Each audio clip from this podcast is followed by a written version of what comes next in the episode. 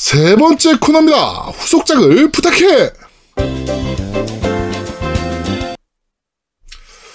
자, 안 나오는 게임의 후속작을 좀 내달라고 읍소하는 코너, 후속작을 부탁해 코너입니다. 자, 오늘은, 어, 나올 것 같은데! 음. 분명히 나올 것 같은데, 이 좋은 IP를 얘네가 죽일 리가 없는데, 라는 생각이 드는 바로 Splinter Cell입니다. 음, 어떻게 보면, 어, 진짜 잠입 게임. 그쵸. 이라고 볼 수 있는 게임이죠. 그, 잠입 게임의 대명사인 Metal Gear Solid보다도 더 잠입 게임. 이건 정말 잠입 게임. 어떻게 네, 보면 Metal Gear Solid, Solid하고 좀 많이 비교를 당하기는 하는데 네. 실제로 게임을 해보면 게임성은 꽤 많이 다른 편입니다. 그렇죠. 네. 그러니까 스토리의 전개 부분 같은 경우도 비슷하지만 비슷한 듯 다른 좀 그런 부분들이 있고 음, 어, 사실 올해가 이 Splinter Cell 처음 시작된 지가 지금 20년, 20주년 되는 해기 때문에 그렇죠. 올해는 나와줘야 돼요, 사실. 올해는 뭔가가 나올 거라고 기대를 좀 했었거든요, 개인적으로. 소식이 음. 좀 있을 것 같다. 라는 생각이 있었는데, 지금 올해도 사실은 뭐 그렇게 이렇다 할 소식은 없습니다, Splinter Cell에 대한 소식은. 그러니까 Metal Gear 시리즈 같은 경우에는 첫, 첫 시작 자체가 거의 전술 핵병기, 로봇을 타고 다니는 뭐 그런 걸 기본에서 그 로봇, Metal Gear를 무찌르는 이게 이제 주 메인 내용이었기 때문에 네네네. 약간 좀 이, 허황된 내용이 좀 많이 있잖아요. 음, 근데 Splinter Cell 같은 경우에는 이제 Tom Clancy 이름을 걸고 하면서 어 여러 가지로 진짜 현실적인 야, 있을 음. 법한 그런 부분들을 좀 많이 집어넣고 어떻게 보면 정말 스파이물. 그쵸 네. 정말 정보전 이런저런 부분들이나 각 나라 간의 관계를 가상으로 만들긴 하지만 음. 실제로 야 저거 보면은 어 저거 어느 나 실제 어느 나라 같은데 느낌이 나는 그렇죠, 좀 그렇죠. 이런 식의 내용들이 많아서 더 현실적인 부분이 있어서 음, 스토리의 집중력에 있어서는 오히려 더 나은 편도 있었거든요. 그렇죠. 어, 그래픽 연출이나 이런 것들도 좋은 게 많았고. 그 Splinter 그런데- Cell 같은 경우는 360 시절에 음. 제가 사실 공략을 썼던 타이틀이에요. 그래서 음. 예전에 오. 360그 대표 카페에서 음. 제가 그거를 영상을 찍어서 다 올린 적이 있었거든요. 루트 어떤 영상. 작품이었죠? Conviction? Conviction이었나요? Blacklist였나요? Conviction 같아요. 예, Blacklist는 Conviction. 아니었고. 네. 하여튼 360 버전으로 그때 제가 공략을 썼었는데 그때 공략 쓰면서 느낀 게 와, 이거 진짜 스- 심장이 쫄깃한 느낌? 음. 그러니까 안 걸리고 최대한 빠른 시간 안에 적을 제거를 해야 되는데 네. 그 루틴을 제가 막 찾았어요 일부러 그때는 뭐 유튜브 공략도 없었을 때니까 제가 이제 해보면서 계속 같이 반복하면서 찾고 그랬는데 네. 그런 게 너무 재밌었던 게임이었던 거거든요. 음. 음. 혹시 우리 만지장님은 이런 류의 잠입 게임들을 좀 해보신 게 있습니까? 뭐 Splinter Cell이 됐든 Metal Gear Solid가 됐든 어, 어, 유일하게 제가 조금 약한 게임이에요. 이런 류의 게임이. 아, 매기솔, 네네. Phantom Pain을 했었는데, 네. 네네. 어, 제가 그거를 두 번 엔딩 본 것 같아요. 네. 첫 번째 음. 할때 너무 못해가지고 몇 년 있다가 한 번 더 했는데, 어, 여전히 두 번, 못하던가요?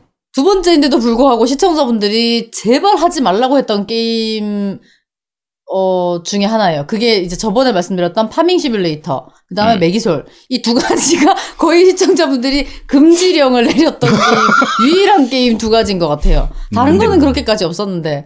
어, 소리 네. 조금 더 어려운 편이죠, 사실. 음. 잠입이 좀 저는 참 어렵더라고요. 네. 약간 잠입이. 닭돌 스타일이라서 그냥 그렇죠. 네. 그러니까 네. Hitman을 하시면서도 Hitman도 잠입 게임이거든요, 사실은. 잠입했는데요. 거의 Call of Duty급으로 지금 플레이를 하셨어가지고 Hitman을. 웬만하면 전 다 죽이죠. 원래는 매기솔 같은 경우에는 자유도가 굉장히 높은 편이기 때문에 네. 뭐다 죽이고 가고 싶으면 다 죽이고 가도 되고 그렇죠. 그다음에 잠입으로 해서 진짜 한 명도 안 죽이고 가려면 한 명도 안 죽이고 가도 되고 하는 그게 자유롭게 플레이가 되는 요건데 대신에 문제점이 있죠. 다 죽이고 가려면 다 죽이고 갈 만큼의 실력이 돼야 돼요. 그렇죠. 네. 하다가 근데- 막혀요. 초반엔 좀 쉬운데 하다가 막 그게 문제예요. 음. 특히 이 뭐 이런 잠입물이 좀 다 비슷하겠지만 네. Call of Duty 아예 Call of Duty Splinter Cell? Splinter Cell 같은 경우는 그 야음도 좀잘 활용해야 되고 그러니까 어두움이나 음. 뭐 이런 것들도 굉장히 활용을 잘해야 되고 진짜 그리고 그 NPC들 돌아다니는 NPC들의 AI가 너무 뛰어난 관계로 너무 잘 발견을 하기 때문에 그런 부분에 대해서도 엄청나게 신경을 좀 많이 써야 되는 부분들이 많잖아요. 그래서 더더욱 재밌는 게임이 아니었나. 그러니까 약간 메기솔은 뭐 상자 뒤집어 쓰고 있는다든지 약간 이런 그 약간 개그 요소들이 좀 있잖아요. 음. 그래도 중간중간. 그쵸. 근데 얘 같은 경우는 그런 게 전혀 없는 지- 정말 진짓반은 음. 네, 스파이물이기 때문에 그- 훨씬 더 그냥- 어려웠던. 음, 영화 한 편 보는 느낌.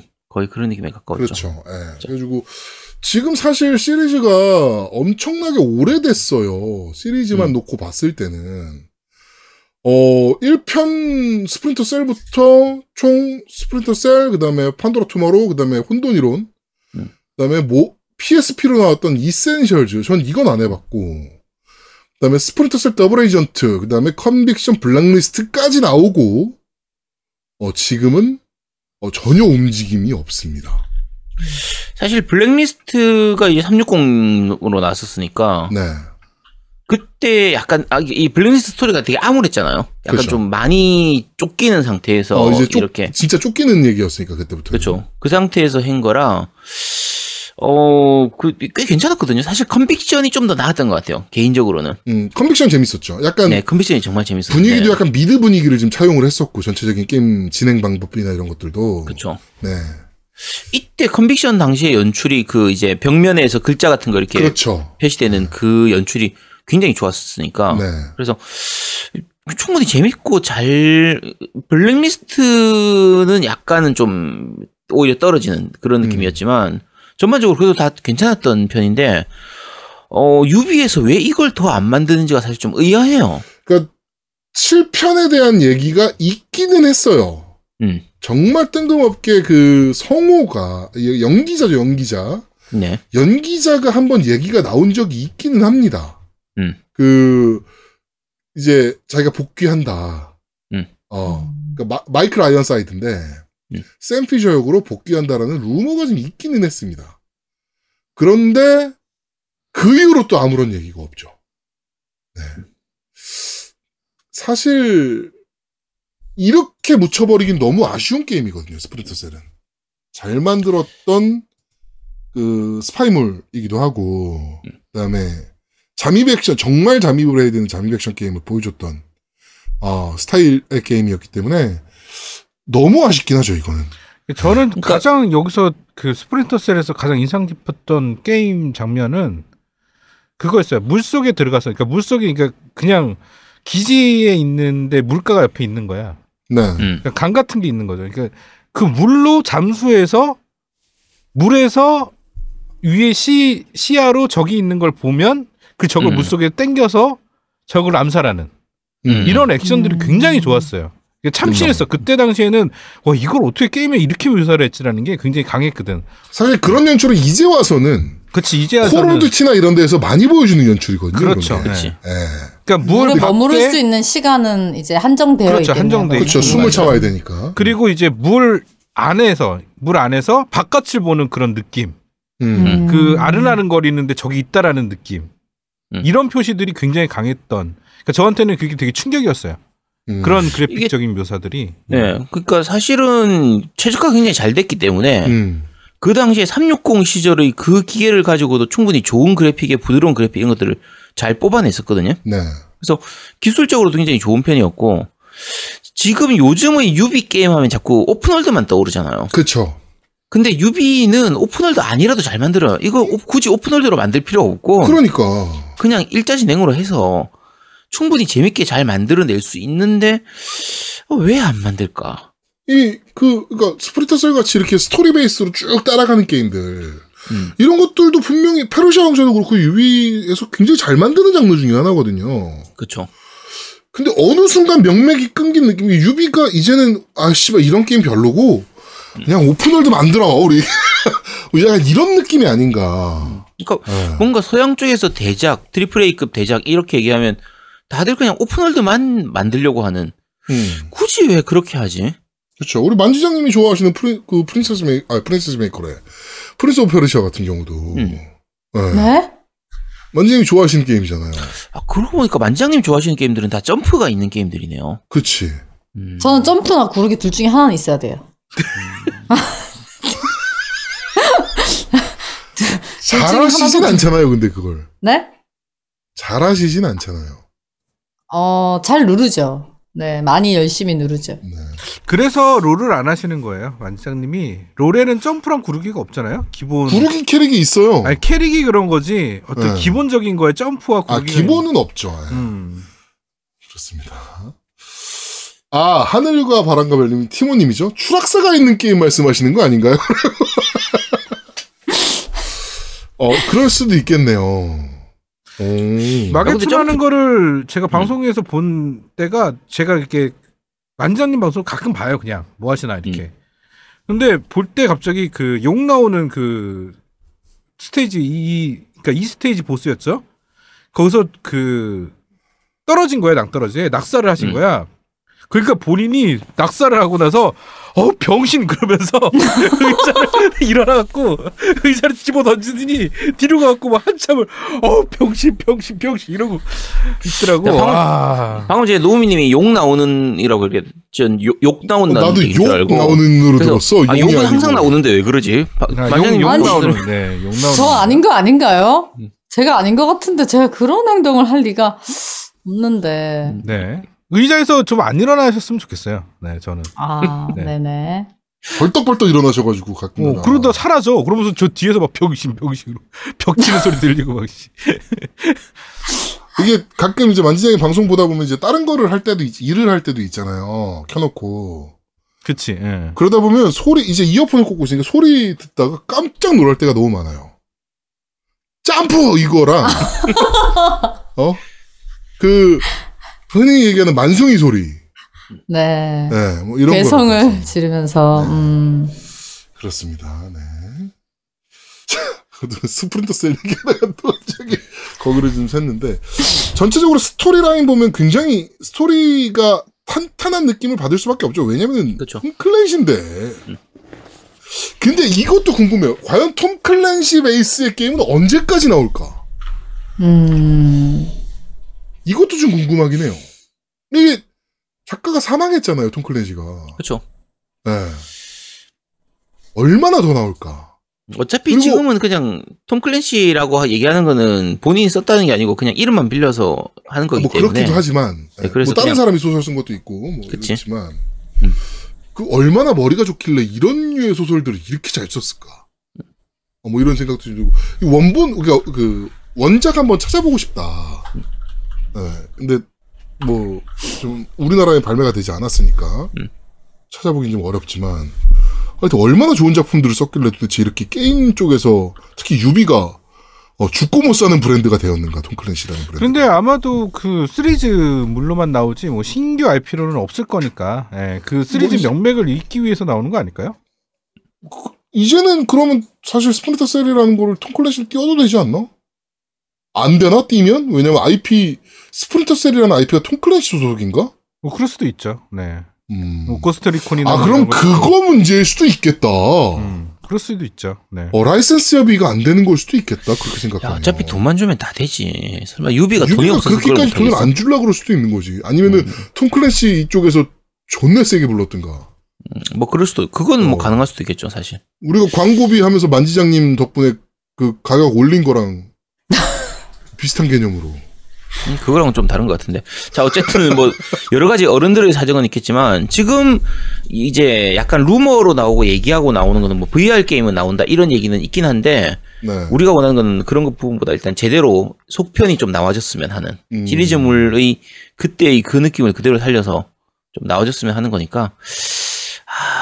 근데 톰 클랜시 이름 붙이고 디비전 2도 그렇죠. 나온 게 그렇게 그렇죠. 오래되진 않았잖아요. 그렇죠. 재작년이니까. 네. 어 그러네요. 네. 네. 그거는 이름만 붙이는 거죠, 사실. 레인보우 식스 그러니까 같은 경우도 마찬가지고. 네, 이름 붙이는 게 문제라서 안 나오는 건 아닌 것 같다. 음, 약간 이런 맞아요. 느낌? 네. 음, 그리고 이제 그러네요. 지금 현 세대 기준으로 봤을 때 이제 현재 나오는 그런 잡입 게임들이라고 말하는 그런 게임들을 봤을 때 스프린터 셀만큼의 그런 잡입적인 요소가 있는 게임은 전 본 적이 없어요. 왜냐면 그렇죠. 네. 잡입은 진짜 잡입이어야 되는데 이게 잡입이 아니라 선택인 것 같아. 그러니까 음. 말은 잠입인데 그냥 막 싸워도 되는 그런 게임들이 많아요. 대부분 요새 음. 게임들은 음. 그냥 막 갖고 걸려도 막 싸워도 되니까. 근데 스프리터스에서는 그게 안 됐어요. 그러니까 이게 저런 거죠. 그러니까 모든 게임에 잠입 요소가 있어 이제는. 음 맞아요. 그렇지. 음. 애지간한 게임에는 잠입 요소가 아 스파이더맨에도 있는데 음.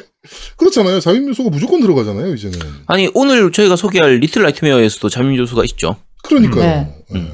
그래서 사실 저는 고스를 기대를 좀 많이 했었어요. 시청자분들이 천주 얘기를 말씀하시면서 네. 고스 나오기 전에 진짜 이제 좀 잠입으로 좀 제대로 된 게임이 나오지 않을까. 음. 이제 그런 기대를 많이 했었어가지고 고스에서 제가 제대로 한번 잠입을 해보려고 했는데 사실 고스도 그렇게 잠입 안 해도 깰 수 있고 잠입해도 뭐 좀 쉽게 깰 수 있고 네, 약간 선택사항이라서 어 그렇죠. 오히려 우리- 다른 게임들의 네. 그 잠입 요소는 방해가 되기도 해요. 쓸데없이 잠입 요소를 집어넣어가지고 음. 게임의 흐름을 좀 깨는 그렇죠, 경우도 그렇죠. 좀 있거든요. 아 여기서 왜 굳이 잠입을 넣었어? 뭐 이런 것들. 그치. 예. 음. 우리 그 만지장님의 지하실 감옥에 갇혀 있는 우리 지만님께서 어 딱 지장님 맞춤형 게임이네요 스프린터 셀이라고. 저는 이제 나오면 한다는 얘기는 안 하려고요. 왜냐면 제가 그 마계천도 네. 하도 시청자분들이 하라고 하는데 아 리메이크 되면은 뭐 한다고 했더니 리메이크가 이제 돼서 나와가지고 이제 그런 얘기를 무서워서 못 하겠어요. 그러니까 음, 마계촌 한 번만 해주세요. 마계촌은 진짜 만지장님 때문에 나온 거예요. 그러니까 만지장님 책임지셔야지. 음. 그래서 엔딩을 막지 않습니까? 우리 보고 제가- 막 씨 하라고 막 그렇게 막 누나 막 그러면 안 되죠. 윽박 지르시고. 어, 막, 어. 아 윽박까진 아니고 이제 아제트님이 너 넷이 다 같이 하자 해가지고 저는 이제 진짜 그렇게 생각했는데 노우미님이랑 제아도모님이 안 사시는 거예요. 그래가지고 이제 제가 적극 추천을 드렸죠. 적극 추천이 그렇게 하는 게 적극 추천입니까? 적극 협박. 음. 저 막내. 다시 읽어봐야지. 나 지금 카톡 누가 읽어볼래. 캡콤 다니는 줄? 일단 사고 와라. 그래서 재, 재밌잖아요 게임이. 그럼요. 지금 저, 저, 사실 저희 네 명 다 재밌게 즐겼잖아요. 그죠? 네. 즐기고 있죠. 어, 티모님께서 매주 라우나토로 나오라고 윽박 지르시고. 음. 아, 그게 윽박이었군요. 네. 오해입니다. 네. 네. 하여튼, 어, 너무 오랫동안 안 나오는 시리즈, 스프린터 셀. 음, 여기 찾아봤네요. 제가 아 누나 왜 그래요? 그랬더니 응 게임사 마계촌 해. 그래고 내가 아잉 그랬더니 하고 얘기하자 간다. 아니 이거를 이걸 공개한다고? 아 네, 그렇습니다. 자, 하여튼, 어, 너무 안 나오는 시리즈, 스프린터 셀. 그 제발 좀 후속작 좀 만들어줬으면 좋겠다. 왜냐면은, 정말 잘 만든, 어, 정말 잠입 앱션 게임이니까, 좀, 제발 좀 나와줬으면 좋겠다. 라는 의미로 오늘, 어, 후속작을 부탁해 스프린터 셀 이야기를 좀 해봤습니다. 네. 자, 이번 주 후속작을 부탁해는 여기까지 진행하도록 하겠습니다.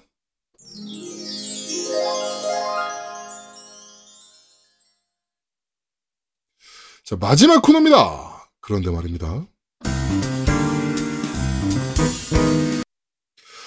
자, 오늘 그런데 말입니다는 얼마 전에 발매한 서스펜스 스릴러 액션 게임, 어드벤처 게임이라고 봐야 되겠죠? 네.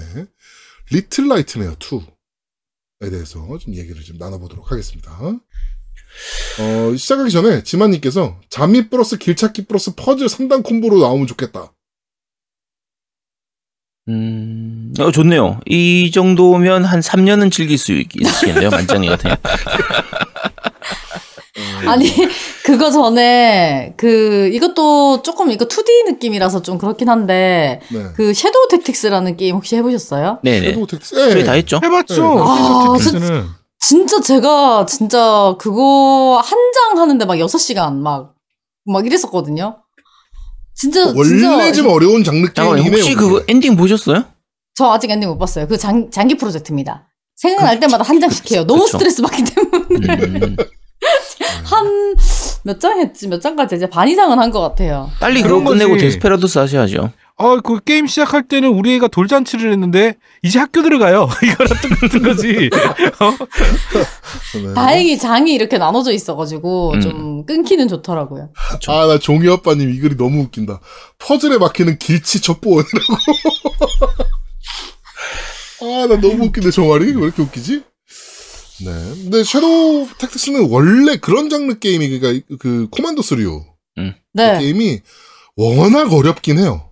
원래 아, 진짜 어렵더라고요. 원래 어려- 그거는 그거는 뭐 몇 시간 걸려서 일장 깼다. 이거는 사실 흔히 아닌 게임이에요. 사실 그거는 그치. 원래 그런 게임이죠. 네, 원래 그런 게임이라 그 이쪽 장르 자체가 시행착오를 계속 하면서 맞는 루트를 찾아가는 거의 그런 게임이기 때문에 네. 원래 한 장에서 뭐 수십 번 수백 번 죽는 거는 뭐 당연한 겁니다. 일상이에요. 그 다크 그 소울도 비슷하잖아. 죽으면서 깨닫는. 어. 근데 그거는 레, 렙업이 되는데 이거는 내가 렙업해야 되니까. 그래서 대신- 몸이 렙업해야죠. 손이. 네. 대신에 능지. 그러니까 Shadow Tac- Tactics 같은 경우에는 save point가 그냥 언제든지 만들 수 있는 그거라서 음. 뭐그 부분에 대한 좀 부담감은 적기는 하죠. 음. 그나마 저 그것도 받았어요. 트로피. 그 전원 다 죽이기. 진짜 다 죽였더라고요. 네. 아 축하드립니다. 네, 감사합니다. 네, 그렇습니다. 그러니까 저런 분이 그 버추얼 값 하면 1스테이지로 못 깨는 거야. 왜냐면 그렇지. 다, 죽이거든. 없으니까 인질이 있어도 막 인질 쏘고 막 이러는 거지. 어? 근데 샤택하고 조금 그런 게 좀 늘긴 했어요. 네. 뭐가 늘었다는 거죠? 어떤 게요? 다 죽이는 약간- 거요? 아니, 아니요. 근데 다 죽이는 거는 그래도 초반에 그랬었고, 이제 약간의 그런 잠입 느낌? 네, 그런 것들. 음, 네. 알겠습니다. 네. Little Nightmare 합시다. 근데 Little Nightmare를 네. 아제트님이랑 저만 했더라고요. 네. 이게 오늘 메인인 게 저는 이해가 안 가는 게 네 명 중에 세 명에서 하고 있는 롤이 메인이어야 지금 두 명밖에 안 한 게임이 메인인 게 조금 의아스러워가지고. 제가 지금까지 몇 년간 요 겜덕비상을 하면서 네. 어, 세 명 중에서 한 명만 한 게임을 가지고 메인 하는 게 한두 번이 아니라서 네. 꽤 네, 많아요. 아, 그렇긴 했죠. 네, 몇명 중에 네두 명이 한 거면 그래도 50%가 한 거라. 아, 1편 네. 혹시 하신 분은 저 당연히 다 했죠. 1편을 했습니다. 조금 했어요. 조금 그러니까 저는 Inside만 했고, 예, 음. Little 네. Nightmare는 안 했어요. 저는 엔딩은 못 봤어요. 하긴 했어요. 예. 아, 저는 겜덕비상을 위해서 Little Nightmare 1을 한 번 더 했는데. 아 위에서 하신 겁니까? 네. 진심입니까? 네, 최근에 Little Nightmare 2 나오기 전에 음, one을 다시 했습니다. 그렇군요. 정말 재밌죠. 네. 그렇습니다. 자, 일단 Little Nightmare 얘기를 좀 하겠습니다. 네. 우선 이제 개발은 Tarsier Studio에서 개발을 했고 네. Bandai Namco에서 publishing을 했는데 one에서 2까지 얼마나 걸린 거죠? 그러니까 개발이? one이 2017년도 그때쯤 나왔던 것 같은데 음. 음. 7년도, 17년도, 맞을 거예요. 18년도, 17년도일 거예요. 그러니까 Inside보다 늦게 나왔거든요. 네네네. 그러니까 일단 이 게임 같은 경우에 게임 스타일 자체가 2D platformer 게임, 그러니까 3D긴 한데 거의 2D에 가까운 느낌으로 진행이 되는 그런 platformer 게임이라서 네.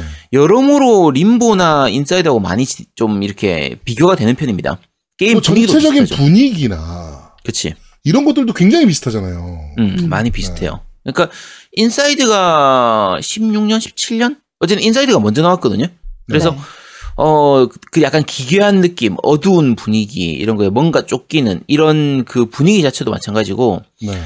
게임을 끝까지 하더라도, 세세한 스토리라든지 설정을 거의 얘기를 안 해줘요. 음. 그러니까 흔히, 흔히 말하는 이제 nonverbal 게임에 가까운데, 그러니까 Limbo도 마찬가지고 Inside도 마찬가지고 한글화가 됐지만 한글화가 안 됐어도 전혀 상관이 없을 것 같은 그렇죠. 좀뭐 그런 사실은 게임.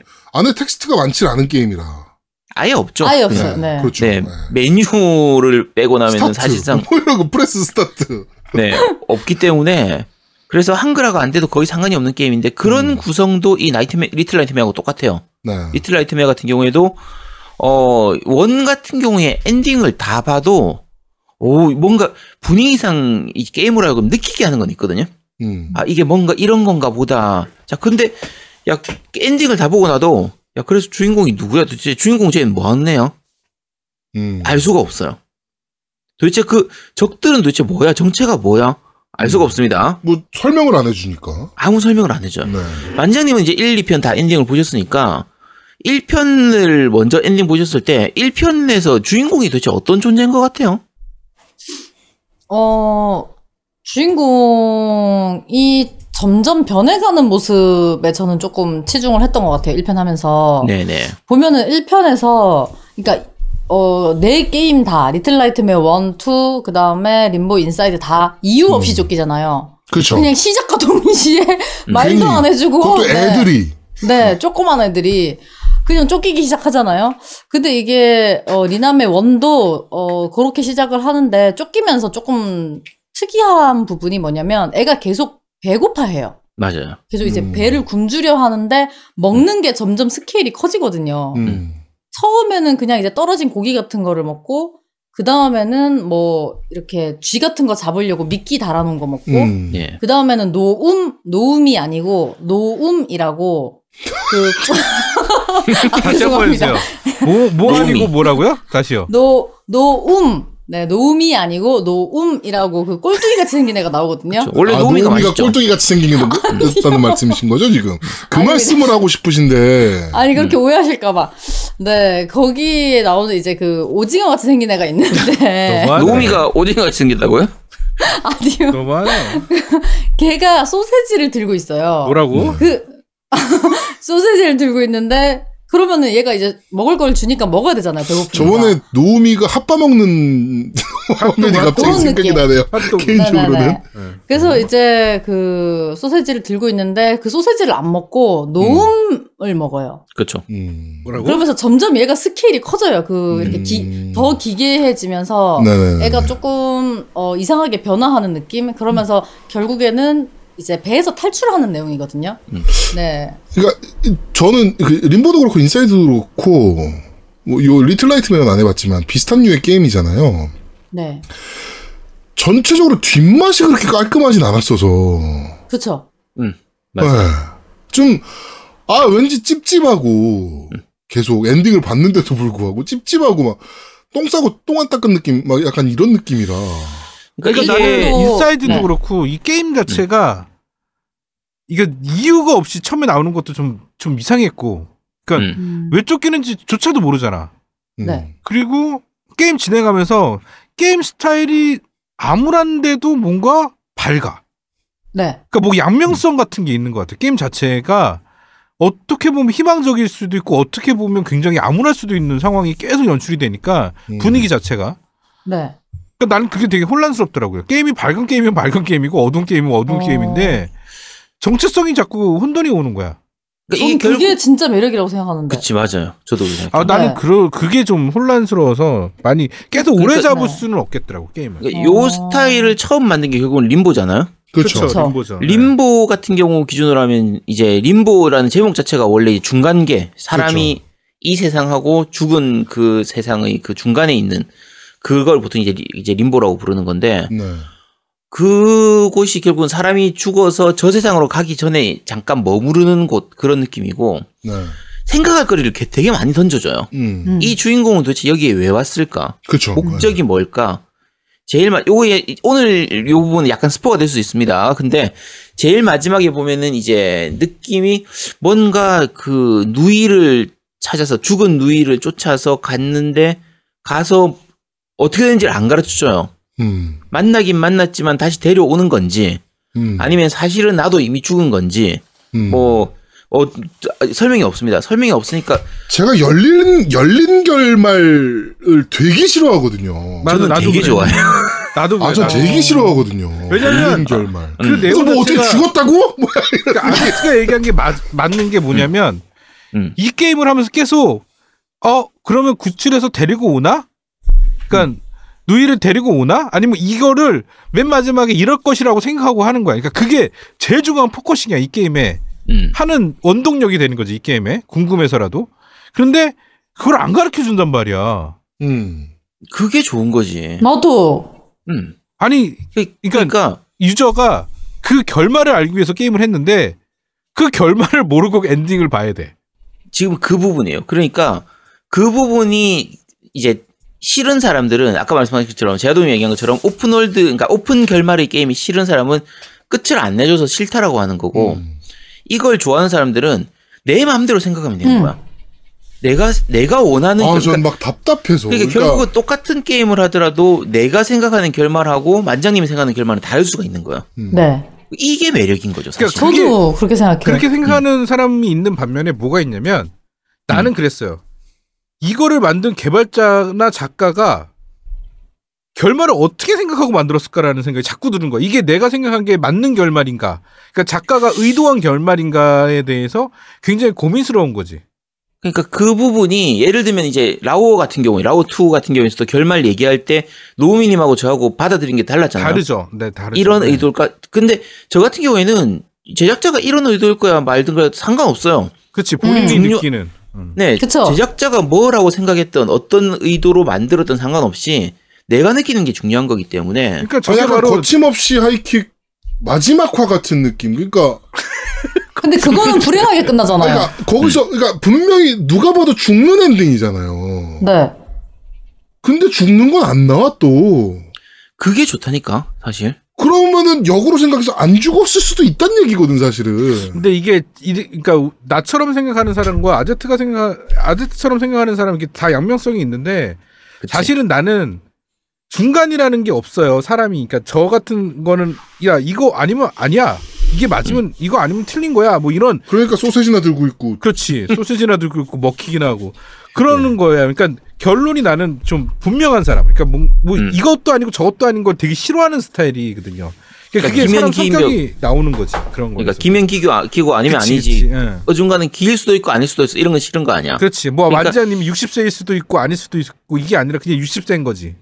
그치. 어. 그렇게 근데- 생각하는 거니까. 음. 어, 라, 어, Little Nightmare를 만든 이 제작진들은 이제 얘기하기를 이렇게 사람들이 막 수만 가지의 상상을 하는 게 자기들은 너무 즐겁대요. 음. 그러니까 그거를 일단 의도하고 만든 거고, 음. 그 다음에 저 같은 경우에는 이 게임을 하는 과정을 즐기는 거거든요. 음. 그러니까 누이랑 어떻게 됐든 뭐 Little Nightmare에서 이, 이 노란 우비를 입은 식스가 어떻게 됐든 얘가 어딘가를 향해서 뭐 배를 탈출하기 위해서 이제 퍼즐을 풀어 나가고 어 빠져나가는 그런 과정들을 즐기기 때문에 이 게임이 좋은 것 같아요. 그러니까 결말이랑 상관없이. 이게 게임별로 좀 다른 것 같아요. 그러니까 음. 과정이 재밌는 게임이 분명히 있어요. 네. 예. 근데 스토리를 더 중요시 여겨야 되는 게임들도 분명히 있거든. 근데 얘가 그러니까 얘는 제가 안 해봤으니까 정확하게 뭐라고 얘기는 못하겠어요. 근데 만지장님이 플레이하는 것만 봤는데 Limbo나 이런 것들 보면 Inside나 이런 걸 보면 명확하게 어떤 얘기인지 전혀 보여주질 않으니까 그치. 막 헷갈리는 거지 머릿속에서 왜뭐뭔 얘기야 그래서 이게 뭐 약간 그건 본인이 정하면 되는 거예요, 그건. 아 그게 좀 이해가 안 돼서 개인적으로는 그러니까 예를 들면 이제 일단 이제 Inside 얘기를 아까 림보 얘기는 대략 얘기했으니까 네. Inside 같은 경우에는 어린 꼬마 애 같은 남자애가 이제 정체불명의 사람들한테 쫓, 쫓기다가 제일 마지막에 되면은 되게 기괴한 형태로 끝이 나거든요. 네. 그게 그 끝 결말이 그러고서 나중에 바다 같은 곳 앞에 가서 멈춰 있는 상태로 끝나요.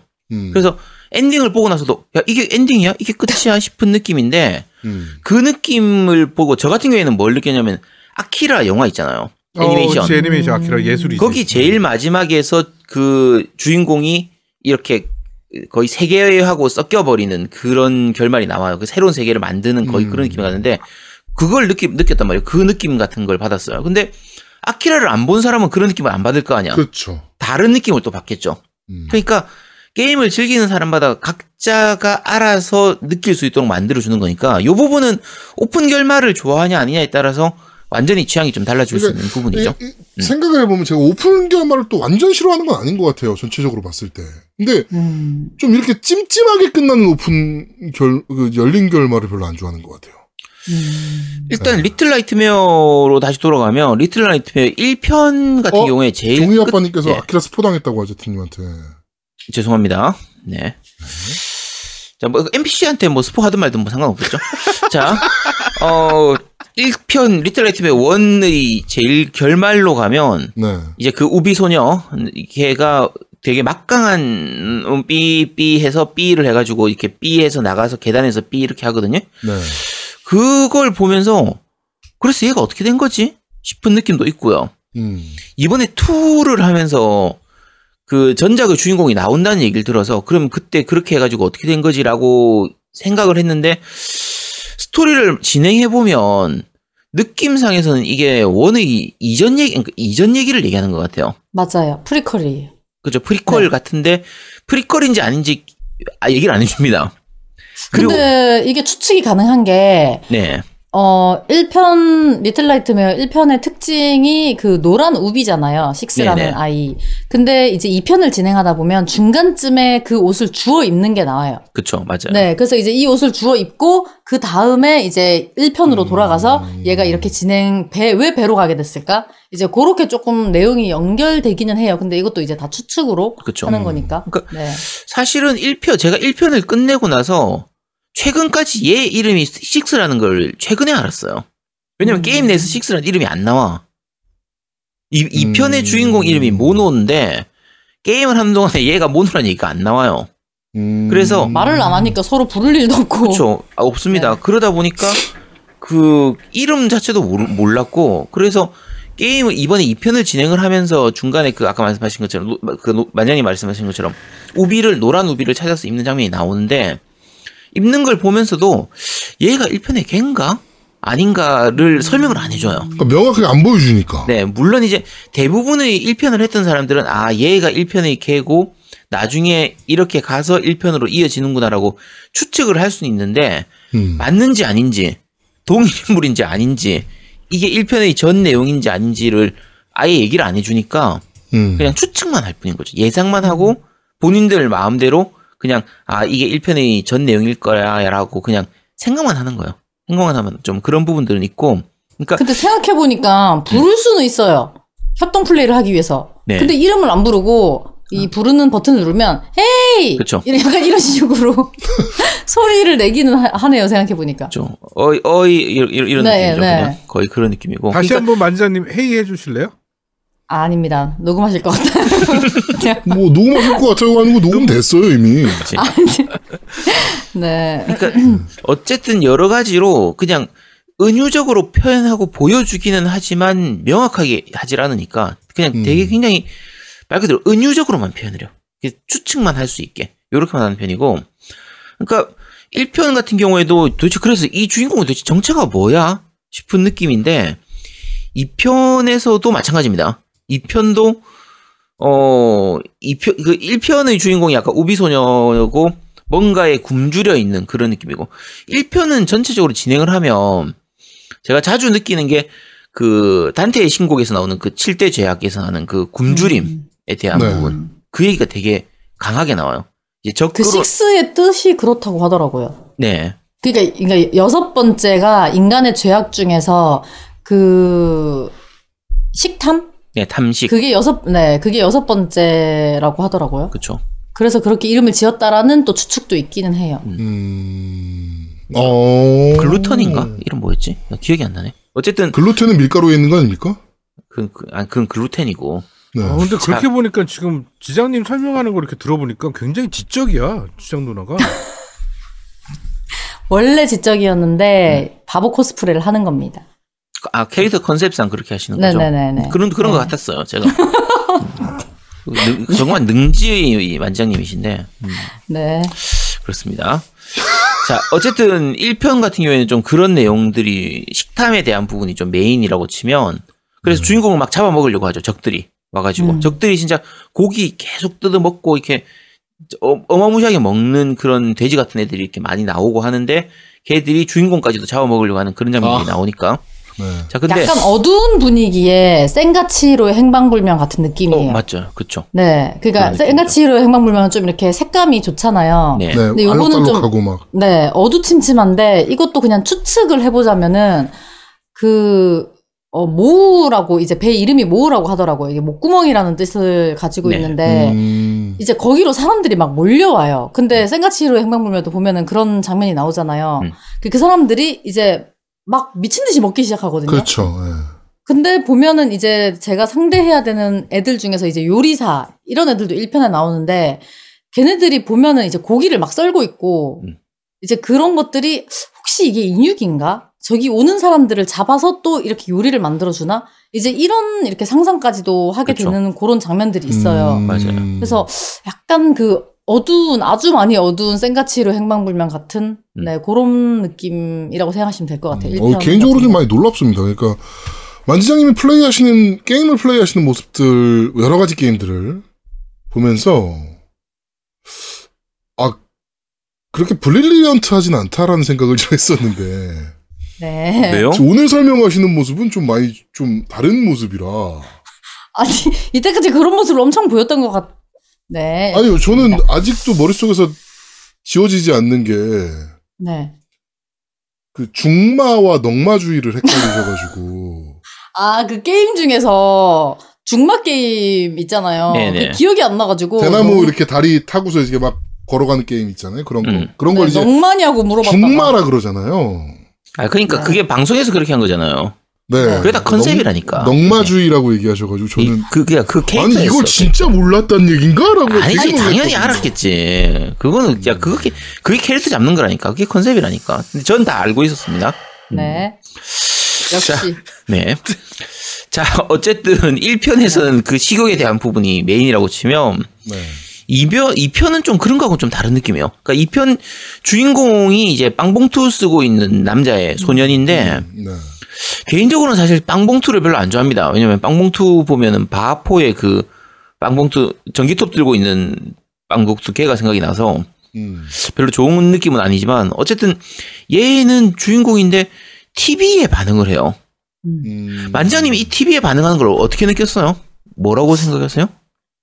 어, 1편이랑 2편의 좀 큰 차이 중에 하나잖아요. 네. 2편에는 이제 TV가 나오는데 어떻게 나오냐면, 이제 TV를 통해서 이동을 할 수 있는 그런 매개체? 음. 그런 식으로 나와요. 그러니까, TV라는 그 전자기기가 뭐 여러 공포물에서도 이렇게 등장을 하잖아요. 네. 그렇죠. 뭐 악령과 현실 세계 아니면 뭐 다른 세계와의 통로가 되는 뭐 예를 들어서 Ring이나 음. 폴터가이스트 같은 경우에도 보면은 약간 그런 게 있잖아요. 네. Little Nightmare 2에서도 보면은 Thin Man이라는 좀 이렇게 음. 이렇게 키가 엄청 큰 이상한 괴물 같은 존재가 나와요. 근데 이제 분위기가 걔가 이제 세상을 좀 지배한 것 같은 뭔가 그 매스미디어가 지배한 세상 뭐 그런 느낌을 주는데 장면들 중에서 보면 사람들이 TV에 집착을 하거든요. 음. 그냥 일반적으로 뒤에 보이는 그냥 사람들이 TV만 계속 보고 있고 음. TV를 끄면은 다른 TV로 이제 집착해서 막 가고, 막 이제 이런 장면들이 나와요. 그래서 약간 오늘날 이제 현실 자체가 공포니까, 이제 그런 데서 아, TV나, 현실의 삶이 네, 음. TV나 만지작 방송이나 겜덕비상, 요런 게 이제 유일한 현실의 도피처다. 그런 거를, 어, Little Nightmare 2 제작진이 노린 것이 아닐까. 그럼 굉장히 밝은 세상이네요. 그렇죠. 그렇죠. 네. 아무튼, 네, 약간 빠졌는데, 하여튼, 그게 좀 특이하긴 했어요. TV를 통해서 이제 이동을 하는 모습? 그렇기 때문에 이제 바닥에 이제 물이 있고 전기가 흐르고 있고 이러면은 못 지나가잖아요. 저 감전되니까. 그렇죠. 그래서 TV를 통해서 들어간 다음에 이제 그 감전되는 곳을 뛰어넘고 다른 TV로 나오는 그런 그 매개체 역할을 해요. 네, 그게 조금 특이한 부분이고, 어, 저 같은 경우에는 이제 TV의 의미를 그렇게 생각했어요. 그, 매스미디어가 조금 지배하는 그런 세상이라든가 그런 느낌? 음. 네, 그렇게 이제 봤죠. 그러니까 이렇게 해석하는 거는 그냥 본인 마음대로 하는 거예요. 실제로 네. 주- 제작자가 무슨 생각이었는지 아무도 모릅니다. 음. 그냥 무슨 본인이 제작사에서도 별로 또 멘트가 없는 거죠. 그죠? 멘트가 없죠. 근데 그냥 본인 생각대로. 그러니까 실제로 주인공이 이렇게 TV를 처음에 초기에 첫 시작할 때 TV에서 TV 옆에서 나오거든요. 그래서 음. TV에서 나온 건지 그냥 TV 옆에 누워 있었을 뿐인 건지 뭐 알 수가 없어요. 그리고 게임 중간 중간에 보면 초창기 처음 초비 부분에서 그 게임 배경에서 TV가 나오는 거를 만지면 마치 TV 안으로 들어가는 느낌 또는 음. 뭐 TV에서 뭔가 환각을 보는 느낌 요런 식으로 연출이 진행이 돼요. 근데 음. 요게 뭔지는 설명을 안 해주는 거죠. 그냥 네. 주인공 그 이 플레이한테 던져주기만 하는 요런 부분들인 거고 적으로 나오는 걸 봐도 1편 같은 경우에는 이제 아무래도 아까 말씀드린 것처럼 탐욕스러운 탐식을 하는 그런 돼지 같은 애들이었다고 치면 2편 같은 경우에는 여러 가지 애들이 나옵니다. 그러니까 근데 그게 되게 인상적인 게 저 같은 경우에는 제일 인상적이었던 저기 그 여교사였어요. 저도요. 음. 그게 딱 우리가 그냥 약간 흔히 생각할 수 있는 약간 히스테리컬한 재수 없는 노처녀 생물 선생, 음악 선생 같은 좀 그런 느낌 있잖아요. 네. 쓸데없이 막 이렇게 학생들한테 소리 지르고 막 혼내고 막 이렇게 히스테리컬하게 부리는 요런 느낌인데 딱 전형적인 그런 느낌이에요. 회초리 같은 걸로 책상 팍팍 치고 이렇게 하면서 왜 이렇게 왜 이렇게 시끄러워 하면서 지가 제일 시끄러운 딱 그런 음. 여선생 같은 그런 느낌인데 그, 그 굉장히 잘 표현을 했어요. 음. 그게 여러 가지 이벤트에서도 그렇고 적으로 만날 때도 그렇고 목 이렇게 쭉 내빼면서 이렇게 하는 그런 부분들이 약간 몽환적이기도 하면서 약간 현실을 반영하는 느낌도 좀 있고 음. 음. 어 약간 근데 그런 건 있는 것 같아요. 현실 반영적인 부분도 있는 것 같아요. 보면은 그 우비 입은 애를 잡아가는 부분이 나오는데 음. 약간 학교 폭력인가 이게 약간 이런 느낌으로 음, 애를 화장실에 데리고 가서 끌고 가가지고 거꾸로 매달아놔요 막. 음. 그래서 저도 학교 장면이 되게 인상 깊어요. 만지장님이 학창 시절에 했던 아유 모습들. 전혀. 네. 네. 만지장님 얼굴 네. 공개를 못하는 이유가 뭐 합복 때문이라는 소문도 있어요. 네. 그거를 물어보시더라고요. 제아동님 저한테 진지하게. 진짜 진지하게 웃음기 하나도 없이. 혹시, 너무 깜짝 놀라가지고, 혹시 제가 피해자인 줄 아시는 거냐고 했더니. 아니요. 네. 아니라고. 네, 깜짝 놀랐습니다. 아, 피해자일 네. 리가 없잖아요. 음. 누가 봐도 네. 네. 애들 패고 다니고 돈 뺏고 저, 전혀, 전혀 아니고요. 돈 500원 주고서 야 빵하고 우유하고 뭐 다 좀 사와봐 남는 돈 너 해라 뭐 약간 야, 요런 이 남는 돈을 왜 너 해? 남는 거그 사람 돈 2천 원은 네가 갖고 와라 이래야지. 뭐 그런 느낌 음. 그런 느낌으로 그래서 제가 완장님한테 진짜 진지하게 물어본 적이 있어요 예. 따로, 혹시 따로 그런- 카톡으로. 어, 혹시 말고. 기분 나쁘실 수도 있는데 얼굴을 공개 못 하시는 이유가 그런 게 있냐라고 제가 여쭤본 적이 있어요 네, 깜짝 놀랐고요. 네. 근데 이게 그, 아까 전에 말씀하신 다른 게임도 마찬가지고. 야 이거 여- 이것도 이- 열린 네. 결말이야? 왜 결말이 없어 그런데? 아니라고요. 어차피 안 믿으니까. 네, 아니라고 해도 믿지를 않으니까. 네. 네. 어, 네, 게임 얘기로 돌아오면은, 지금, 요런 게임들의 특징이 보면은 대사가 거의 없고, 정적이잖아요. 그쵸. 음, 그래서 더 학교 그 맵이 조금 인상 깊었던 음, 게, 음. 진짜 조용하고, 어, 애들이 다 책상에 앉아 있어요. 음. 그리고 깜깜해요. 어차피 이 게임은 깜깜하니까. 네. 근데 거기를 제가 이제 지나쳐 가야 돼요. 그러니까 말하자면은 교실 뒤를 지나서 뒷문으로 나가는 듯한 느낌? 음. 이제 거기 뒤를 지나쳐야 되는데 학창 시절에 야자 땡땡이 까듯이 그런 느낌. 네. 근데 잡히면 죽어요. 그치. 진짜 죽어요. 근데 유일하게 들리는 소리가 그 칠판에 글씨 쓰는 소리예요. 음. 근데 그게 어떻게 보면 싹싹 이렇게 아니요. 기분 나쁜 소리. 네, 딱딱거리는 소리. 네. 이게 그 샤프나 연필로 종이에 쓰는 소리가 아니고 그 칠판에다가 딱딱한 분필로 쓰는 그치. 부드러운 그런 거 말고 네네네. 그 땅, 땅땅거리는 소리만 나는데 그게 좀 약간 이렇게 신경질적인 느낌? 아까 전에 음. 아제트님 말씀하신 것처럼 어떻게 보면 학교라는 장소 가 봤을 때 묘한 공포감이 좀 있잖아요. 네, 특히 야간의 학교라는 것은 네네. 우리 학 우리 학창 시절에도 되게 많은 괴담들이 많았고 학교에 나는 연관된. 밤에 그 학교는 좀 야시시한데 어? 어 왜요? 로맨스가 있지 않아? 어? 야 왜? 학교에서? 학교에서 밤에 왜 로맨스가 학교가 있어? 로맨스가 있어? 어. 야 밤에 학교에서 왜 무슨 밤에 로맨스를 학교는 해? 약간 공포감이 좀 있지. 내가 합창단 그러니까. 중창단이었는데 응. 밤에 연습을 많이 하잖아. 중창단 단원 연습을 많이 하잖아. 응. 근데 연습 끝나면 9시 정도 되거든. 저녁 9시? 응. 거기에 그 사귀었던 애가 그때 중창단원이었는데 같은 중천단 후배였는데 음. 다 가는 거 보고 되게 로맨틱하지 않아? 아니 야 같이 나가가지고 딴 데 밝은 데 가서 하면 되지 왜 굳이 뭘 하죠? 뭘뭘 하죠? 뭘 해? 데이트 데이트 밝은 데서 뭘 하냐고. 아 이거 뭐 학상이 데이트를 하지 그치 어, 손잡고 난- 이렇게 데이트를 하고 하는 난 거지 굉장히 로맨틱한 그런 느낌이야 사실은. 다들. 어, 지금 나는- 혹시 상상하는 시간인가요 지금? 아, 만지장님 상상하고 계세요. 아니 그게 지금? 아니고 지금 이게 실제 있었던 일을 말씀하시는 거잖아요. 네 맞아요. 예. 네, 근데 진짜 실제 있었던 일인 거죠? 그렇죠. 예. 와, 밤에 충격적이다. 학교는 좀 공포스러운 느낌이 분명히 좀 무슨 나. 낮에 하면 되지 왜 굳이 꼭 밤에 해 뭐를 저기 아니 아니 데이트 데이트 데이트 아, 네. 네. 아 나 되게 로맨틱했어. 난 그래갖고 밤에 학, 아니 여기서 또 만지장님은 무슨 대답을 듣고 싶으시고 아니 궁금해서요, 궁금해서. 밤 그러니까 그때 고2 때였는데 딱 끝나고 나서 이제 그 학교 그 정문까지 가는 그 거리가 있잖아요. 교실에 네. 나와서 그 정문까지 음. 나란히 걸어가면서 대화하는 얼마나 로맨스 있어. 야 학생이 공부를 해야지 어디 무슨 로맨스는 무슨 로맨스야 공부나 해 약간 그 십상기병 방위권 생각하면 아침이죠 주로 그런 건 아침에 그치. 막 뛰어가다가 부딪혔는데 뭐 학생증 떨어뜨리고 핸드폰을 떨어뜨려 가지고 뭐 이 약간 아침인데 야간은 좀- 지장님은 그 부딪힌 애한테 너 일로 와봐. 너 옥상으로 올라라 이런 거야? 아니지. 어?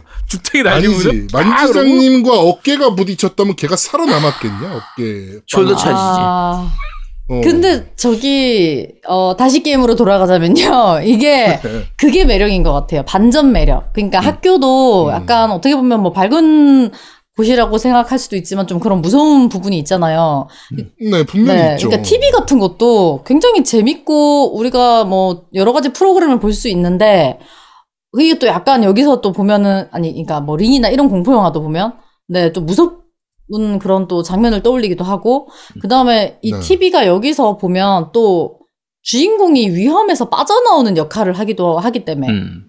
이제 TV 안으로 네. 들어간다는 게 무섭기도 하지만 다른 세계로 막 도망을 갈 네, 수 탈출할 수 있는 네. 것도 있기 때문에 이게 반전 매력이고 또 조그만 애들이 이렇게 나오는 게임인데 보면은 또 기괴한 부분들 이게 저는 이 게임의 자체가 매력이 그 반전이라고 생각해요. 음. 되게 그게 크다고 음. 생각해요.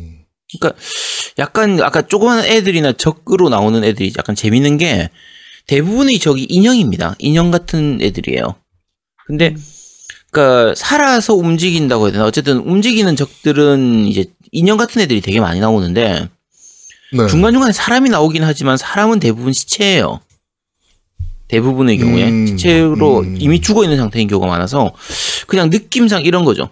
혹시 이 인형들이 사람을 다 죽이고 그 사람의 자리를 차지한 그런 건가? 사탄의 인형 같은 느낌이야? 뭐 그런 수도 있는데 온 세상이 다 인형이 지배를 한 거지.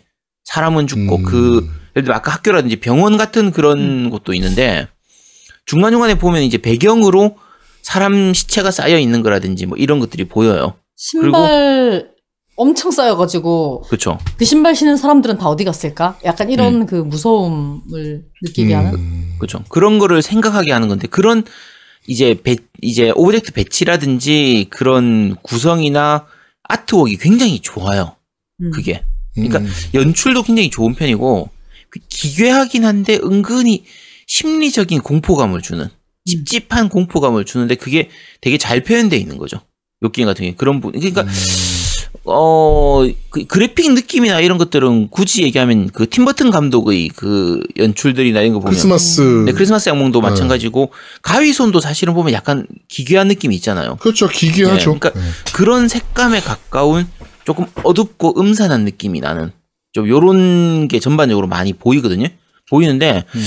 어 그런 기괴한 거 속에서 요 게임에서는 재밌는 게 1탄하고 또 다른 재미가 있는 게 둘이잖아요. 음. 주인공은 이제 모노지만 옆에 이 식스라는 여자애가 같이 있는데 중간중간에 손잡고 다니는 장면이 있어요. 음. 그러니까 손을 꼭 잡지 않아도 됩니다. 손을 안 잡아도 되지만 손을 잡고 같이 가는 그것도 가능하거든요. 근데 같이 갈 때 그게 뭔가 밝은 느낌도 들고 약간 희망 만지장님 빡치셨겠네요. 거기서. 아니요. 왜요? 이, 이게 어떻게 보면 빡치 연애질 같은 느낌이. 아니 그런 아니 연애질하고 달라. 그런 것 때문에 빡치는 것보다는 음. 손을 잡을 수도 있고 안 잡을 수도 있는데 이게 잘 보시면 도망갈 때 그 이렇게 서로 서로 협동 플레이를 하잖아요. 그게 네. 1편과 2편의 음. 또큰 차이인데 2편에서 이제 협동 플레이를 하면서 그 노란 우비를 입은 식스가 도움을 많이 줘요. 음 맞아요. 음. 근데 결정적으로 뛰어야 할 때가 있잖아요. 이게 그 음. 2편에 추격 당하는 게 좀 많아졌거든요. 근데 네. 진짜 빨리 음. 도망가요. 그게 저는 더 열받아요. 얘가, 얘가 도망갈 때 누구보다 빠르게 남들과는 다르게 도망을 가고, 결과적으로 통수 치는 부분도 있거든요, 이게. 음 맞아요. 네. 그래서 그게 정말 좀 충격적이었어요. 와, 이게 원래 보통이라면 통수를 안 치는데. 아 잠깐 이걸 저렇게 치네? 생각할 수도 있구나. 이걸 저 보면 항상 둘이 똑같이 다 이렇게 스타트를 똑같이 해도 어 걔가 이렇게 한 열 걸음 앞서가요. 음. 진짜 도망 잘 가요. 지만님이 증언해 주셨네요. 지장님은 초반에만 손잡고 툴툴거린 이후에 한 번도 안 잡으셨다. 잡아야 도움이 안 됩니다. 왜냐면은 도망갈 때 걔가 진짜 빨리 도망가서 그냥 네. 제 살길 찾기도 바빠요. 이게 지장님이랑 아제트님이랑 좀 같은 게 있어. 음. 어. 그러니까 게임에 몰입하는 게 아니라 내가 게임을 하는데 이 NPC들이 나를 방해한다는 생각을 갖는 것 같아. 아니 근데 잠깐만 네. 이게 손잡고 가는 거고 이런 거긴 한데 약간 이 우리가 손잡고 가는 게임 하면 생각나는 게임들이 있잖아요. 자, 그 노미님 혹시 손잡고 가는 게임 생각나는 거 있어요? 이코. 그치 이코를 음. 많이 떠올려요. 음. 이코 같은 경우에는 그 여자애가 되게 약하잖아. 음. 근데 방해만 돼 진짜. 그 끌려가는 느낌이 강하지 또. 오라는 대로 그러니까 가라는 대로도 잘안 가고. 말도 잘 안 듣고. 어. 그리고 어, 그 거짓말쟁이 공주와 눈먼 음. 왕자 같은 게임을 생각을 해도 주인공이 이제 공주고 이 늑대이죠. 그냥 공주고 눈먼 왕자를 이렇게 데리고 가야 되는데 음.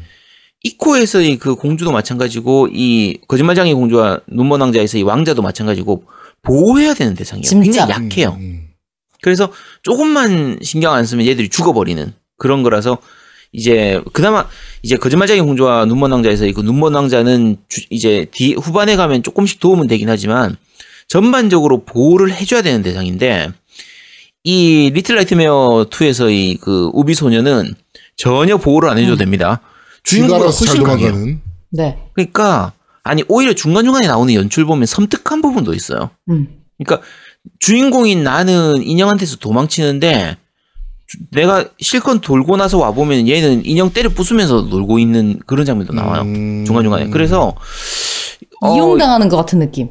그런 느낌도 좀 있죠. 네. 그래서 약간 특이한 느낌이라서 그 지금까지 그러니까 그냥 보면 컨셉이나 이런 것만 보면 손잡고 가는 거 보면은 야 이거 이코나 이런 거 뺏긴 거 아니야? 좀 비슷한 느낌 아니야 싶은데 실제로 플레이해 보면은 그런 느낌은 전혀 안 들어요. 오히려 야 제가 최강 아니야? 그러니까 특히나 원을 했던 사람들 입장에선 알고 보면 제가 먼치킨인 것 같은 좀 그런 느낌 그런 것도 좀 들거든요. 그래서 어쨌든 직접적으로 얘기해 주진 않지만 방금 말했던 것처럼 그런 식의 던져주는 그런 부분들이 좀 생각할 거리가 많아서 되게 재밌는 편입니다. 그러니까 림보도 그렇고 지금 설명 들은 리틀 나이트메어도 그렇고 뭐 저 뭐죠? 인사이드도 그렇고 아까 오프닝에 말씀드린 대로 뒷맛이 그렇게 개운하진 않은 것 같아요, 확실히. 어, 근데 그게 또 매력인 거죠. 그, 그만큼 여운이 많이 나오니까. 그게 여운인가요? 그걸 여운이라고 봐요. 그치, 여운이 남는 거지. 그러니까 그거를 느끼는 사람마다 좀 다른 것 같아요. 저는 사실은 음. 제아두목이랑 비슷한 게 나는 그렇게 여운이 남는 게임도 별로 안 좋아하고 음. 딱 끝났으면 아 끝났다 뭐 어 이렇게 결말이 됐네 아 이 게임은 이런 거다라고 딱 끝나야 되는데 이게 음. 계속 가슴에 남아 있거나 막 이런 것들 있잖아요. 근데 그런 거는 영화들이 많잖아. 가슴이 그렇죠. 꽉 막힌 어. 그런 느낌이 드는 그런 정치적인 영화도 있고 음. 뭐 제가 얼마 전에 본 게 이제 1987 다시 봤거든요. 음. 네. 와 되게 먹먹하더라고. 그러면서 음. 이제 그 영화를 보고 나서 굉장히 먹먹하고 막 그랬는데 여하튼 그런데 게임은 좀 다른 것 같아요. 게임은 영화랑은 좀 다르게 음. 좀 뭐 시각적인 것도 비슷할 수 있어도 내가 플레이를 하는 거잖아요. 내가 주인공으로. 음. 그쵸. 그러니까 그런 여운보다는 내가 플레이를 해서 내가 만족감을 얻었으면 더 좋은 게임일 수 있는데 음. 만족감보다는 스토리 비중이 커서 뭔가 스토리가 끝맺이지 않고 좀 찝찝한 느낌. 그러니까 나는 그게 여운이라고 생각 안 하고 찝찝함이라고 생각할 수. 음, 나도 여운이라기보다는 찝찝함이라. 그 근데 부분이 이제 이게 사람마다 음. 플레이를 직접 해보시면 좀 달라질 수가 있는 게 음. 이게 어, 결국에는 퍼즐을 풀어 나가야 되거든요. 그냥 이유도 모르고 계속 걷는 게 아니고 음. 그 동안에 계속 내가 해야 되는 것들이 있단 말이에요. 음. 그래서 스토리를 모르고 그냥 게임을 진행해도 그냥 퍼즐 푸는 재미도 있어요. 이게 그러니까 그게 퍼즐이- 만지장님이랑 좀 네. 다른 특성인 것 같아요. 만지장님은 음, 그 환경 환경 지금 처한 그런 진행이 재밌는 거잖아. 네네. 그러니까 그게 아니라 나는 솔직히 좀 바- 반대거든요. 저 끝에 음. 뭐가 있을까? 음, 그게 내가 저기까지 진행하는 원동력이거든요. 네. 이 다음에 뭐가 됐을까? 근데 그 원동력이 여러 가지가 있겠지만 내가 성장하는 캐, 캐릭, 그러니까 만약에 level up을 해야 되는 캐릭이면 내가 오늘은 저 level up을 해야지 어디까지 해서 무슨 아이템을 얻어야지 이런 목표치. 근데 오버워치 할 때 보면은 네. 그런 미션 있지 않나요? 이렇게 뭐 지나가면 뭐 히오스도 그렇고 그거 보호해야 되는 거 이렇게 뭐 뭐를 뭔가 지나가면 뭐 어디까지 뭐 이동시켜야 되고. 네네네 뭐. 그런 거. 네 그런 방울 거라고 이런 거. 그런 거라고 생각하시는 게 하시면 안 될까요? 아, 그러니까 그게 생각이 안 되는 거지. 아니, 뭘 그걸 부탁까지 해. 그렇게 생각하고 한번 그렇게 해보시라고요. 해주세요, 제발. 뭐 약간 이런 재밌단 느낌인데. 말이에요. 그러니까 그게 이제 뭐 저기 화물 네. 미션 같은 거 그렇지 화물 미션. 네네. 화물 미션 같은 경우는 왜냐면 화물이라는 거를 밀고 가는 거는 어차피 어떤 그런 화물을 밀고 끝까지 가는 게 목표진 하지만 그 네. 목표를 이루기 위해서 한타 한타를 이겨야 되는 그러니까 적과의 교전이 한타 한타 이루어져야 되는 이것도 마찬가지예요. 그치. 퍼즐을 풀어 이동할 수 있어요. 아 그러니까 음. 그 한타 한타가 퍼즐이랑 같지는 않지.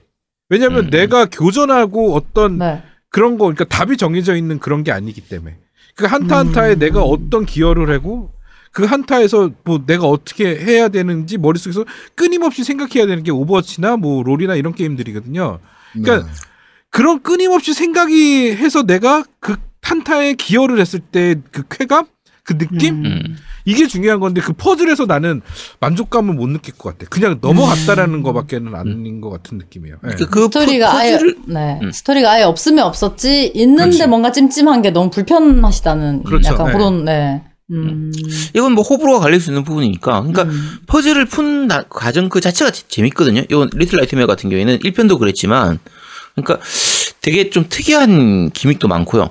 개인적으로는 오히려 1편보다는 조금 쉬웠어요. 이 음. 리틀 나이트메어 2가 특이한 gimmick은 많지만 난이도가 높진 않고 보면은 대부분 다 그냥 아 이거겠구나 하고 알 수 있을 만한 정도라 약간 평이한 난이도거든요. 그러니까 뭐 인사이드나 림보 같은 경우도 난이도 그렇게 그렇게까지 높진 않았었으니까 음. 그냥 전반적으로는 그냥 하다 보면 거의 풀리도록 기믹 구성은 되게 잘 돼 있는 편이고요. 다만 약간 아쉬운 게 이게 1편에서도 있었던 문제인데 시점의 문제 때문에 약간 그 어이없이 죽는 경우들이 좀 나와요. 음. 그러니까 예를 들면 점프해서 이렇게 그 뭐 이제 침대 같은 거를 이렇게 사이에 놓고 점프 점프해서 지나가야 되는데 시점의 위치 때문에 내가 봤을 때 그 저 침대가 원근 심, 네, 느낌이. 원근이죠. 음. 심도가 어느 정도인지를 알 수가 없는 거야. 음. 맞아요. 그럼 음. 내가 점프를 해서 내가 내 눈에 보였을 때는 충분히 침대에 닿았다고 생각했는데 택도 없고. 침- 어. 네, 침대의 앞으로 떨어지든지 음. 침대의 뒤쪽으로 넘어가서 떨어지든지 이런 경우가 있거든요. 이게 1편에서도 있었던 문제인데 2편에도 똑같이 있어요. 그게. 음. 저는 이제 그런 것 때문에 음. 그런 문제가 있으면 저는 일단 1차적으로 내가 잘못했다고 생각하거든요. 네네. 게임이 그럴 리가 없어. 내가 잘못하고 있을 거야. 그래서 이제 쓸데없이 죽게 되는 경우가 좀 많았어요. 음. 그러니까 이게 원래 안 되는 건데 원래 안 되는 걸까 내가 못하는 걸까 이제 그게 구분이 잘 안 되는 거예요. 그 그렇게 만약에 이게 원래 안 되는 걸까 내가 못하는 걸까라는 뭐 질문이 머릿속에 들어왔을 때는 네. 내가 못하는 거야라고 지- 대답을 네, 해버리는 일단 저는 거죠, 그렇게? 쳐요. 네. 음. 왜냐면 그쵸, 내가 방송에서 안 된다고 우겼다가 된 경우가 많았어요. 이거 안 되는데요? 이제 이렇게 해가지고 계속 했는데 막 점프했는데 거리가 안 닿는데요? 근데 아니에요. 달리면서 좀 더 있다가 뭐 타이밍 조금 더 늦춰서 점프해 보세요. 막 이제 하면 되는 거야.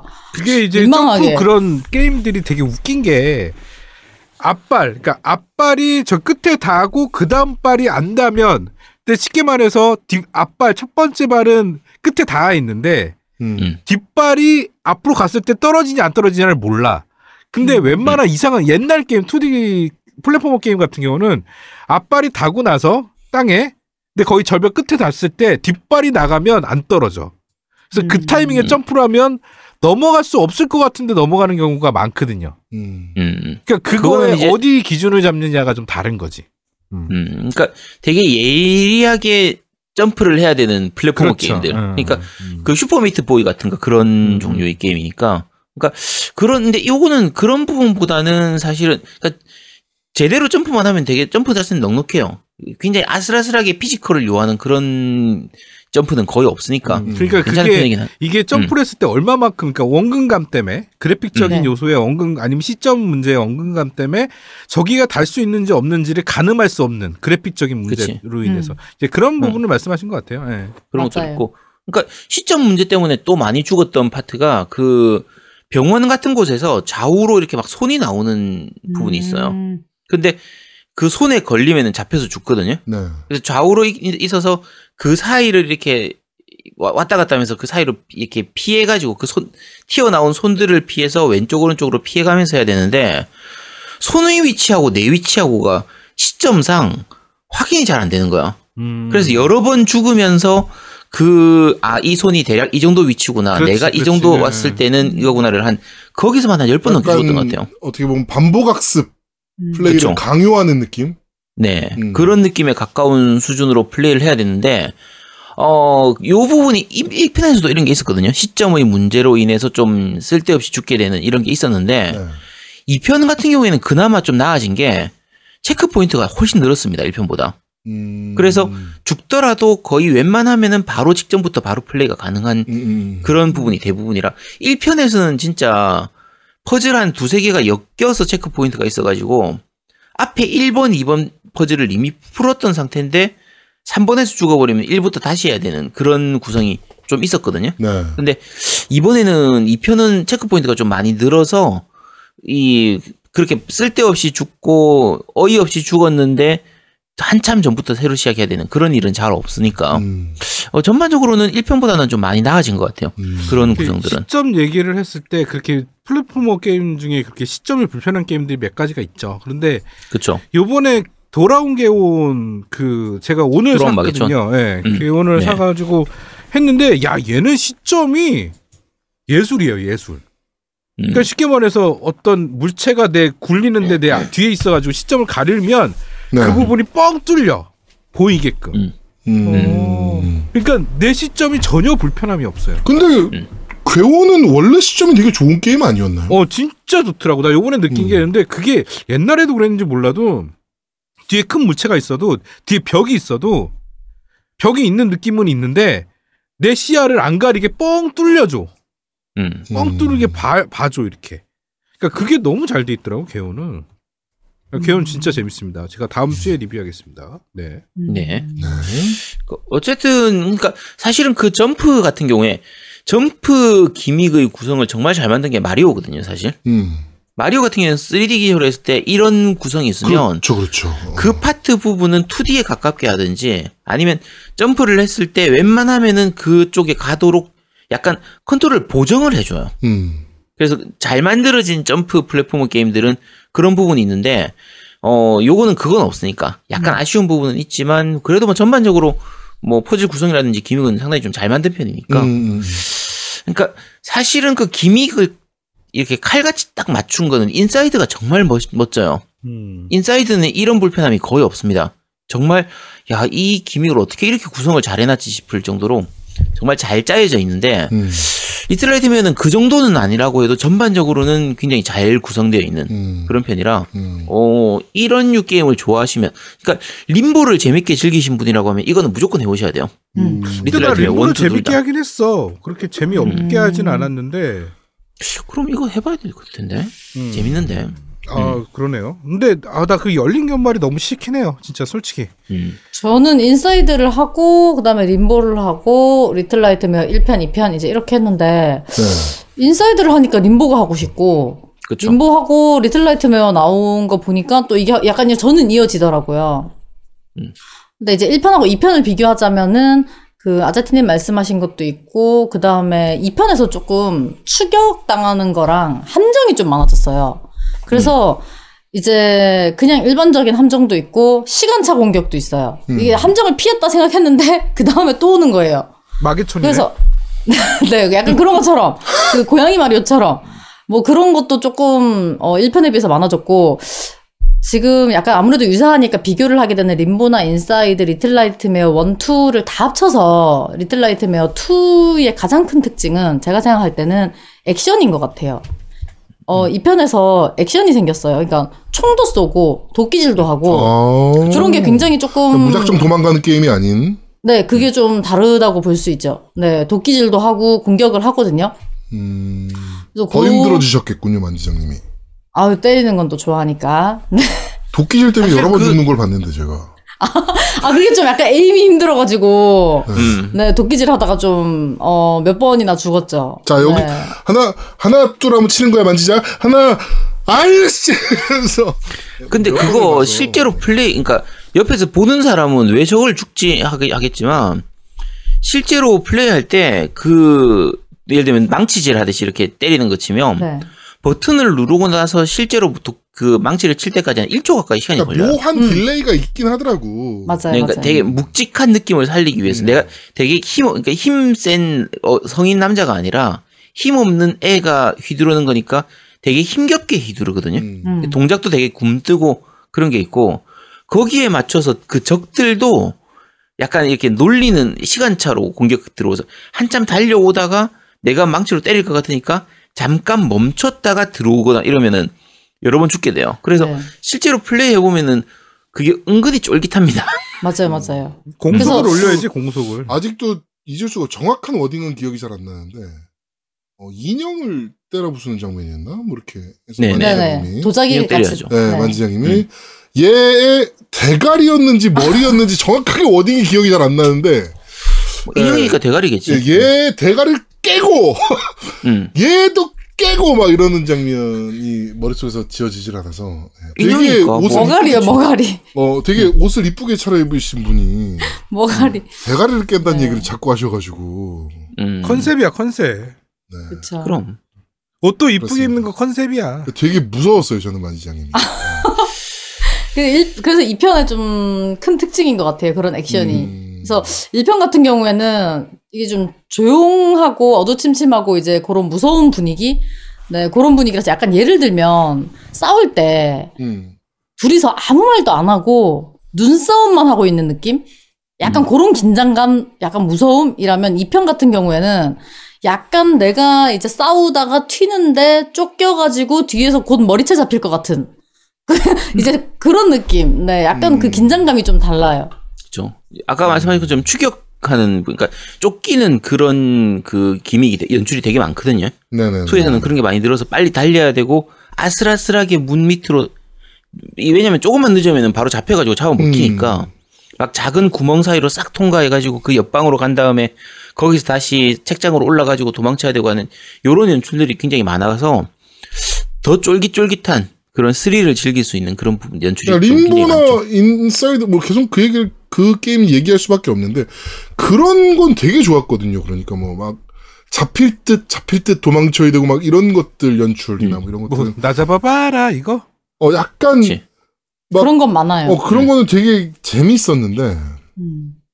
네 그렇습니다. 아까 말씀드린 대로 네. 좀 음, 어, 결말이 좀 그래서 네, 항상 이 호불호가 있는 것 같아요. 그런 거는 뭐 영화도 마찬가지고 어떤 게임이든 뭐 아무리 재밌고 인기가 있어도 사실 그럼요. 자기 네. 스타일이라는 게 있어서 네, 취향이 다 다르니까. 네네 그거는 조금 음 그냥 개친 것 같아요. 그렇습니다. 그쵸. 네. 자, 오늘 그런데 말입니다.는 리틀 나이트메어 2. 아무래도 인사이드나 림보와 비교가 될 수밖에 없는 굉장히 비슷한 장르의 스릴러, 서스펜스, 어드벤처 게임 어, 리틀 나이트메어 2에 대해서 얘기를 좀 나눠봤습니다. 우리 만지장님이 만약에 이 게임에 평점을 주신다면 10점 만점에 10점 만점에 저는 8점요. 8점. 네. 야 많다. 꽤 높은 점수를 주시네. 저는 3 나와도 할 거고 마계초는요? 마계초는 제가 엔딩을 봤기 때문에 야, 마, 아, 잠깐만 어, 마계초는 다음 주에 하기로 했지 않습니까? 아, 그래요. 아. 네. 왜 그러세요? 좀 진행자분 좀 알겠습니다. 정신 좀 차리세요 좀. 네. 아, 진행하는 미리, 사람이 미리 아니야. 들어보려고 그랬지. 네. 미리 듣고 그래. 네. 네. 비교를 좀 해보려고. 마계초는 몇 점 주나. 자, 아제트님은 몇점 네, 주시겠어요? 아제트님은 10점 몇 점? 정도 주실 수 있는 저는 한 게임이에요? 9점? 오. 그러니까 진짜 진짜 어, 재밌어요. 근데 나는 저는- 사실은 아제트랑 게임 취향이 달라서 제 9점이면 나는 4점입니다. 음, 그럴 수 네. 있죠. 예, 컨트롤만 봐도 나는 컨트롤 10점 만점 아, 가- 가까이 줬는데. 아이리스 스켈레, 아이리스, 아이리스 칼레님이, 어, 프로 똥물리에라. 아니요, 아니, 이거는 전혀 그런 거, 이게 진짜 잘 만든 게임이에요. 음. 그러니까 어, 그러니까 인사이드 같은 경우에는 저 같은 경우에는 한 97점, 95점, 97점 정도 줄 것 같아요. 오. 음. 림보는 림보도 한 9점, 9.5 사이 정도 좀 줄 것 같은데, 그러니까 어 림보는 지금 나온 지 워낙 오래됐으니까 그리고 그렇죠. 그 당시를 기준으로 하면 림보는 거의 한 9점, 9.5점 정도는 줄 것 같거든요. 음. 근데 어 아까 말씀드린 것처럼 gimmick 구성이라든지 지금 나온 출시 시기를 감안하면 어 림보만큼은 점수를 못 줄 것 같아요. 림보보다 음. 약간 낮은 정도 정도지만 리틀 나이트메어 one도 마찬가지고 two도 마찬가지고 둘 다 80점 이상, 85점에서 90점 정도는 충분히 줄 수 있는 게임들이라서 이걸 이런 류 좋아하시면 꼭 해보시기 바랍니다. 그 프레임 타임이 어느 정도 나와요, 아제트님? 6시간, 7시간 정도 걸려. 6시간 아, 정도 걸릴 그래요? 만지자님은 얼마나 걸리셨어요? 저도 한 7시간에서 뭐 8시간 사이, 네, 7시간, 8시간 사이 걸렸던 것 그럼 같아요. 평균으로 5시간으로 보면 되겠네요? 네. 네. 그러니까 이게 볼륨은 림보나 인사이드보다 더 큽니다. 어. 그러니까 림보 같은 경우에는 이제 어, 익숙해지면 물론 이제 중간에 퍼즐에서 막힌다든지 뭐 이러면은 그렇지만 일반적으로 한 2시간 정도면 엔딩을 보잖아요. 림보 같은 경우에. 네. 인사이드도 한 2, 3시간 정도면 엔딩을 볼 수 있는 정도 분량인데 그거하고 비교하면은 리틀 나이트메어 1이 한 5시간, 4시간, 5시간 정도였던 걸로 기억하고 이런 이번- 게임이 또 너무 길면 좀 피로도가 음, 쌓일 수 있는 게임이라. 맞아요. 맞아요. 그렇죠. 그래서 Little Nightmare 2는 one보다는 조금 더 볼륨이 커진 느낌입니다. 음. 그렇습니다. 자, 오늘 그런데 말입니다. Little Nightmare 2에 대해서 좀 알아봤습니다. 오늘 이번 주 그런데 말입니다. 여기까지 진행하도록 하겠습니다.